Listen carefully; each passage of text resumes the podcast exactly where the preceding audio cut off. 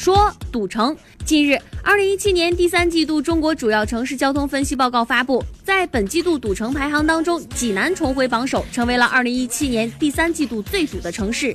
其次呢是哈尔滨和北京。2017年第三季度全国100个主要城市当中，有42%的城市拥堵，跟去年基本持平。很多朋友老说，哎呀，我们这堵啊，我们长沙堵啊，我这株洲堵，我这湘潭堵，哎，再怎么堵，你真的没有济南堵。给大家说一下济南为什么堵，咱这有地铁，济南没有。济南为什么修不了地铁？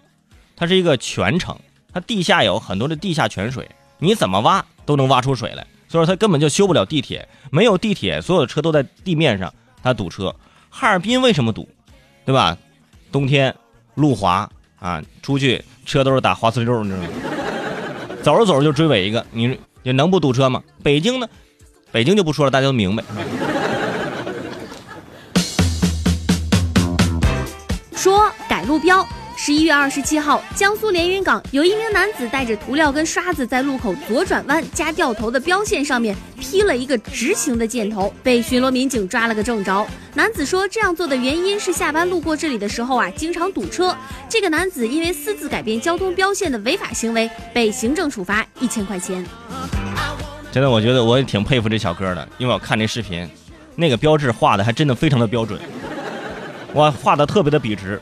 他小学的美术老师会非常的感动，让孩子美术没白学哈。但是你这样画就行吗？因为自己坐公交经常在这堵车，所以说把那个路标它改一改啊。我说你这么想就不行。你看江苏连云港，你就觉得堵车，那人家济南的朋友，你怎么办呢？你说货车起火。11月25号 G15 沈海高速公路关美至苍南服务区路段附近，有一辆重型集装箱车半挂车起火了，造成车辆和货物的巨大损失，初步估计直接损失将高达200-300万。这辆货车上啊装的主要是阿迪达斯运动鞋，都是还没有上市的，价值1000多万，其中部分被附近的居民拿走，部分泡水报废，还有一部分被火给烧毁了。这看着非常的心疼啊，而且都是最新款的阿迪达斯的鞋。这个翻了车之后呢，很多附近的村民顺走了不少啊。结果呢，很多朋友去那边去那个村里去旅游，发现哎，你们村这个行啊！你看所有的村民穿的都是最新款的阿迪。哎，你们村这个致富是怎么致富的呢？哈，我们的致富啊，我们主要靠路边翻车啊。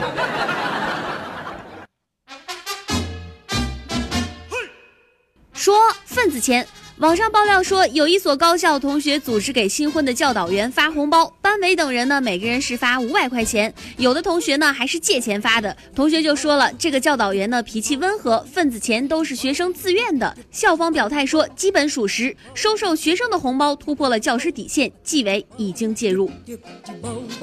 这个事儿呢，怎么说，人学校有学校的规定，学校有学校的纪律，但是呢，如果说单从学生的角度来说，在大学啊跟辅导员老师呢是非常好的朋友，对吧？朋友结婚是大概随点礼啊，说给个500块钱我就多了，给个50、100的意思是吧？其实也还行，因为500块钱毕竟呢生活费没有多少，而且是班委当班长呢带头给，哇，这以后呢竞选班长那怎么竞选啊？那个我竞选班长，因为我有钱，我可以随礼哈。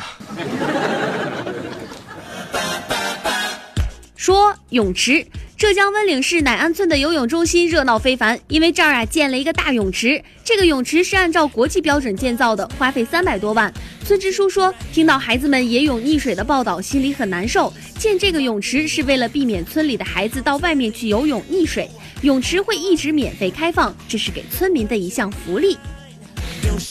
大家不要奇怪啊，而且浙江啊，咱们温岭的一个村子是吧？有钱啊。造了个泳池，花了300多万。很多朋友说，一个泳池花这么多钱，不就是挖个坑吗？那不一样，有很多的这个排水系统啊，各种的这个注水啊，各种的水路改造啊，要需要花很多的钱。就是那个泳池有多大啊？孙杨都说了，没有在这么大的泳池里面游过泳。哇，从这头游到那头，哇，感觉你游两个来回，你就可以成为奥运冠军了。说捡的手机。四川成都有一家苹果专卖店里展示了一部苹果8 Plus 手机，背后的这个防盗线断裂了，工作人员返回工作室准备更换一根新的线，可是在此期间，有一名女子把手机揣进了兜里。当警方找到她的时候，她坚称说这个手机是捡的，不是偷的。目前这名女子已经被刑拘。哎呀，捡的啊，不是偷的啊。那如果他是以这种思路来说的话，那任何事情都想得通，对不对？你在那儿吃饭呢，我把你的包拿走，我就说是我捡的，那世界上就不会有偷这个东西存在了。这也提醒各位，这个卖手机的这些店里面啊，定期检查这个线，有的时候真的会发现这个线跟那个连接会有问题。你们碰到这样的人，他人家就说捡的，你有什么办法，对不对？说跳河轻生。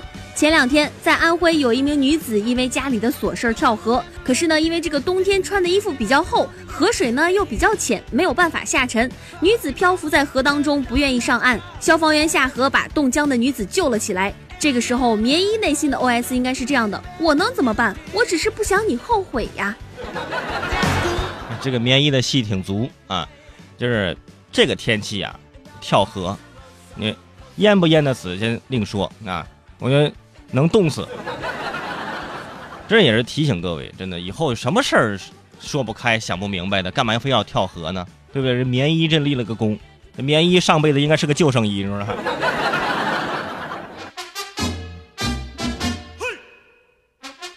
说中风险。对很多人来说，每天加班已经成为了一种常态。有这样一项发表在医学杂志《柳叶刀》上的研究表明，工作时间越长，患中风的风险越大。